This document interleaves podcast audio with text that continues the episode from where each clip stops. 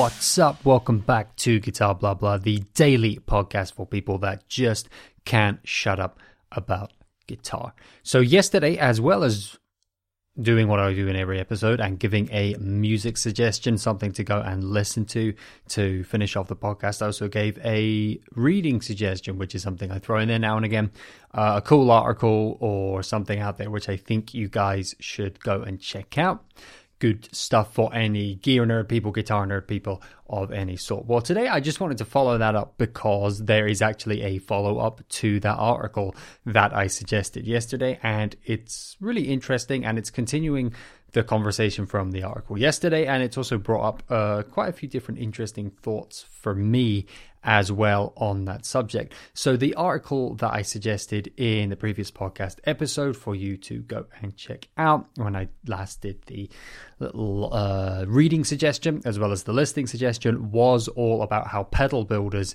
and pedal companies have had a really strong year in 2020, even though 2020 obviously was a very, very difficult year and we're still in all the crazy crap that we're all in, um, feeling all the negative effects of what's going on, trying to keep up with little highlights here and there of bits of good news, bits of kind of positivity that can kind of help out and keep us going and keep balance the weight of all the negativity and, and difficulty that's out there and that we do also have to deal with. Um, but in the guitar industry, there were a lot of stories about uh, kind of companies doing really well. And I wanted to point to this story, kind of a deep dive into why, why pedal builders had had a good year, because uh, a lot of people pointing towards the good numbers in the guitar industry, and some companies saying they were having their best year ever in 2020. A lot of people were saying, well, you know, that's people stuck at home and it's hobbyists, and it's, you know, yeah, maybe a little bit of retail therapy, but also largely beginners buying cheap guitars, and that was kind of fueling the big numbers in Guitarland. Like, for example, if Fender say they're on track to have their best year ever, which they said uh, kind of in the third quarter of 2020, I believe, is when they were saying stuff like that. Uh, a lot of people were saying, yeah, you know, that's Fender Musical Instrument Corporation, and they've obviously got Squier and, you know, cheaper guitars and stuff and import guitars. That's what's fueling it. It's people at home buying cheap Squier starter packs because they're bored and they're, you know, thinking, right, at home, stuck at home, what we're going to do, learn to play guitar. But um, whilst there are lots of other stories that were interesting about that's not exactly where the numbers came from, and it did seem to be more widespread and maybe gear nerds and a bunch of you guys were buying stuff and whether that was kind of a retail therapy thing or also a bored at home so let's get some new gear to play with thing. Um, the numbers and the kind of different companies that were coming out that was doing well was getting really interesting.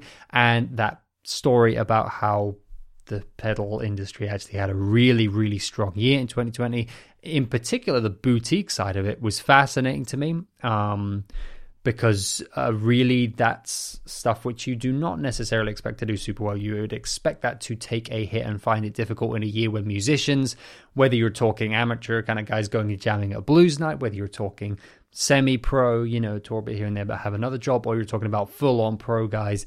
Um, all of those guys were affected. All those guys were, even if they weren't um, economically impacted as much, were not going out and playing as much. So it's it's interesting that they would still be interested in buying boutique pedals and buying things to add to their rigs and stuff like that. Of course, if you're a nerdy guitar person, which you probably are listening to this, then you know buying some new pedals, building a pedal board is a fun thing to be doing at home if you're if you're able to do that, and if you're wanting to find a way to you know fill some of the time at home with something whilst we're all stuck indoors. However, the numbers to be as high as they were was still surprising and still suggests that there was something else going on in there and that um, the kind of boutique pedal boom as it's been put as and people constantly every year for the last few years have been saying, oh, it's waning and the market's become oversaturated and etc. Um, not only seems to not happen year after year that the thing deflates, but even in a really difficult year, keeps going and shows that the, the interest in pedals seems to be just as strong as all the, the best years and the, the best years from the, the best numbers from the best years seem to suggest. It is even stronger than people seem to think and does not seem to be going away. It doesn't seem to be a fad, but seems to be extremely strong and seems to have a lot of longevity to it as long as there's any kind of vague stability or interest uh, continuing in the guitar market. Super interesting to me. That's why I suggested that read. And now, as a follow up, there is another article, direct follow up, which is linked in the description of this podcast. I'm going to let you guys read it, but basically, it's getting some quotes and talking to some of the big pedal companies, pedal builders, boutique, less boutique out there uh, about 2021. 2021 obviously shaping up to also be a difficult, interrupted, strange year. That is what we're looking at right now. And talking to the pedal builders and saying, with that in mind and with how 2020 went, what are we looking at here? And um, what you're getting is a lot of positivity, a lot of excitement, a lot of guys talking about how it's going to be their most ambitious year ever, and hinting at some really exciting things to come, with obviously a lot of forethought going into 2021 and not necessarily the cautiousness that a difficult year like 2020 would suggest. And I guess that is fueled by the fact that they have had a strong 2020 in, in at least some ways, even though, of course, it's been very difficult for everybody in all kinds of personal levels and we've all been affected um, in different ways. But it's very interesting to hear some of the differences as well that some of the guys are not necessarily cautious but a bit more less willing to project into the future because there's uncertainty there, but it's not necessarily in a negative way, more just uncertainty of we're playing it by ear and things seem to be working for us. There's a confidence in that as well. Um, even though it's it's kind of uncertainty in a way, there's a confidence in being able to say we're going to go into the next year, not necessarily be feeling like we need to be meticulously planned, but being able to play it by ear. That's there's there's a slight confidence to that as well. There's a kind of confidence to that to be able to say that we're going to go and play these difficult situations by ear because they're difficult to predict, but also we feel like we're doing well. We feel like we have a good pulse on this, and that's kind of a flavor that I get from these quotes on here, as well as just the excitement. I'm I'm excited to see what's coming out of these these these companies um, and these different builders because they say some cool stuff. So go and check out the article. But the thought that I wanted to put on top of just suggesting that you go and read these articles was isn't it curious in the world of guitar stuff where a lot of stuff's becoming digital? And of course, I've talked many times on this podcast before about how we're quite traditional as guitarists and to what extent we're actually traditional, to what extent we're actually quite innovative, and how the guitar actually, relative to other instruments, does innovate and evolve and change design wise, specs wise, technology wise, a lot more than quite a lot of other instruments, and how we might actually be quite a lot more innovative than we sometimes give ourselves credit for. But there is absolutely a traditionalism and a conservatism in uh, our community as well. I've talked all about that. But with everything becoming digital in so many ways, and especially with that being focused on effects and on amp simulation, isn't it funny that the boutique pedal boom is not necessarily as it looks?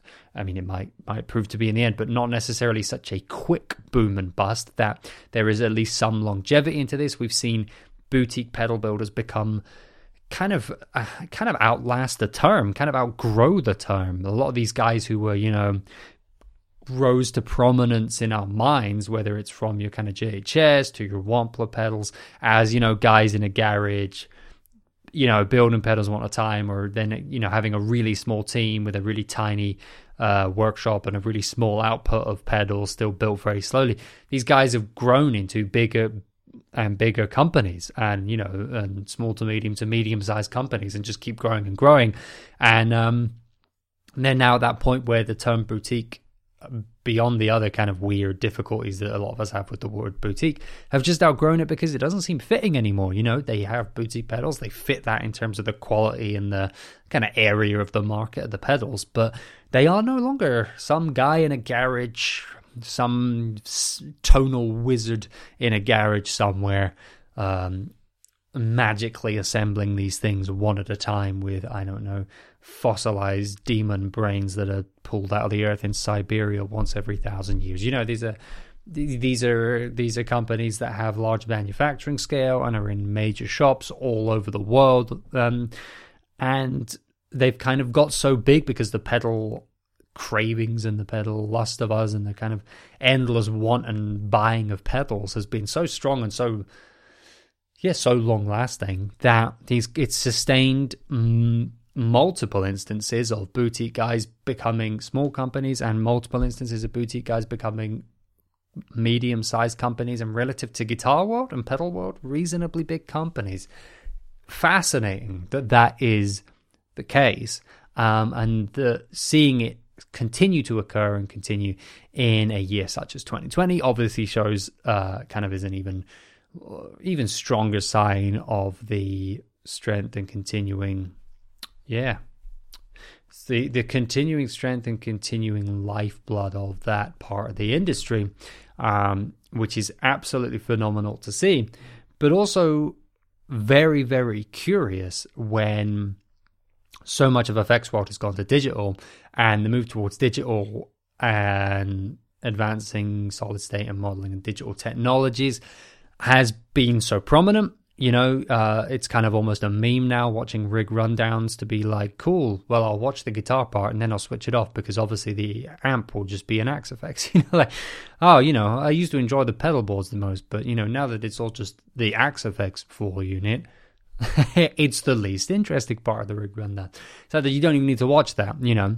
You can just spend half an hour on the guitars and then we'll just go like cool and then uh, do you have the latest Axe-Fx or do you have the old one? I got the latest one. Okay cool end of rig rundown um, you know all these professional musicians are using various forms. It's not just Axe-Fx but various forms of um, modeling, digital modeling technology.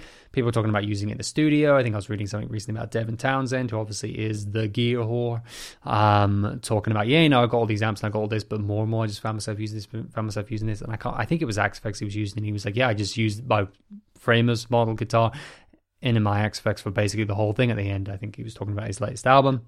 Um, guys doing the same thing with Kemper, etc., etc in studio settings as well as live.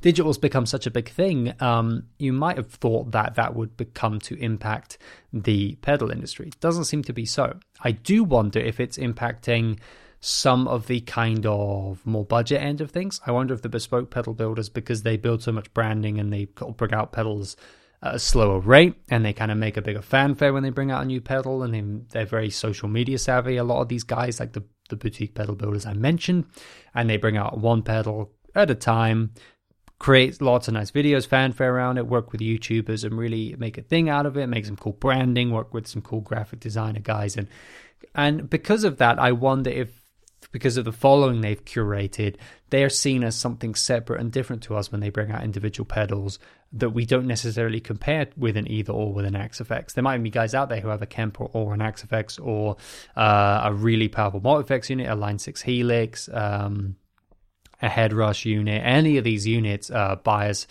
kind of uh, effects. They're using stuff through their laptop. They're using, uh, you know, a whole bunch of modeling software.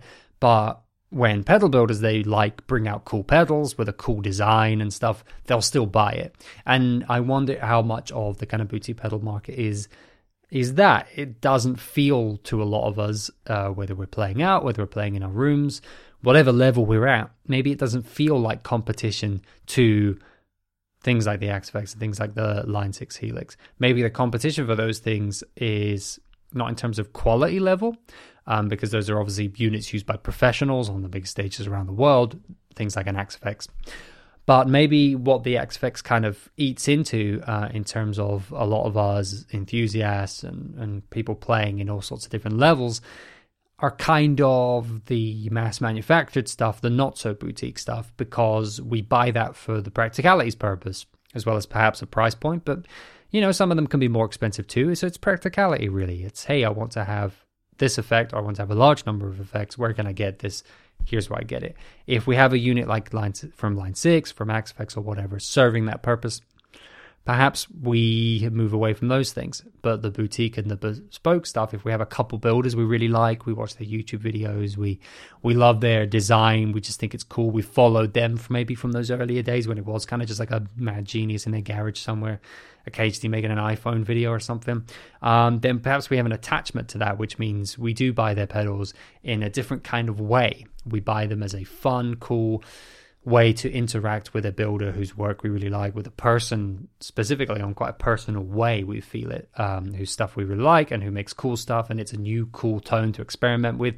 Maybe we don't need to build a pedal board with it, we don't need to build a new rig with it. It's just a cool piece of gear and kind of a fun interaction and a fun process acquiring it in itself. And perhaps we enjoy that, and perhaps that's why the the kind of boutique guys and the better known boutique guys are, are doing so well, as we've seen in these articles, and are optimistic for the next year, and perhaps why there's such a continuing boom for that part of the industry and a continuing strength in that part of the industry, um, even in a difficult year and even over a long period of time when people start to go, oh, you know, that's probably going to deflate at some point or become oversaturated. Doesn't seem to quite be the case to be happening like as people predicted.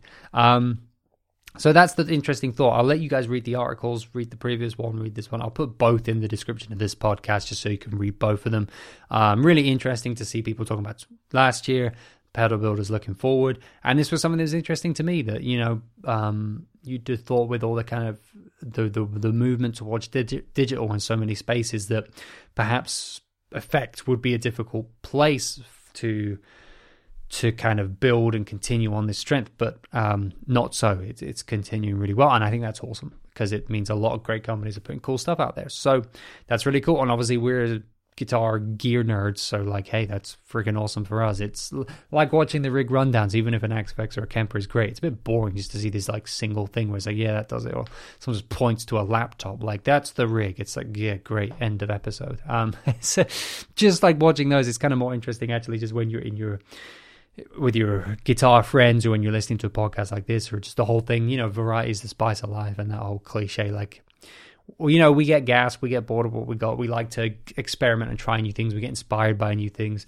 There's the more kind of meaningful side of it. If it inspires me to write and create, but also there's the just kind of fun side of it of um, like, hey, you know, let's try a new pedal or try a new thing, and that's fun and that's cool. And again, interacting with that is a, is is something that a lot of people like. So you know, it's a bit more interesting and a bit more fun to see than just like, yeah, here's this unit and that's all everyone buys. I don't think it would ever get that way, but it's cool to see that the domination is not quite what you might guess uh, from looking at how digital is obviously very uh, popular and extremely widespread in so many other ways.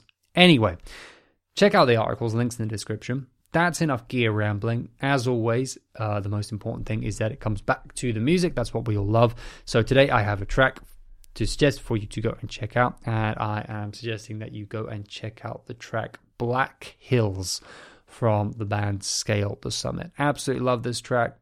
Beautiful track, fantastic guitar work. You're going to love it. Go and check it out. Go and enjoy it. Listen to a bunch of music, play a bunch of guitar, enjoy yourselves.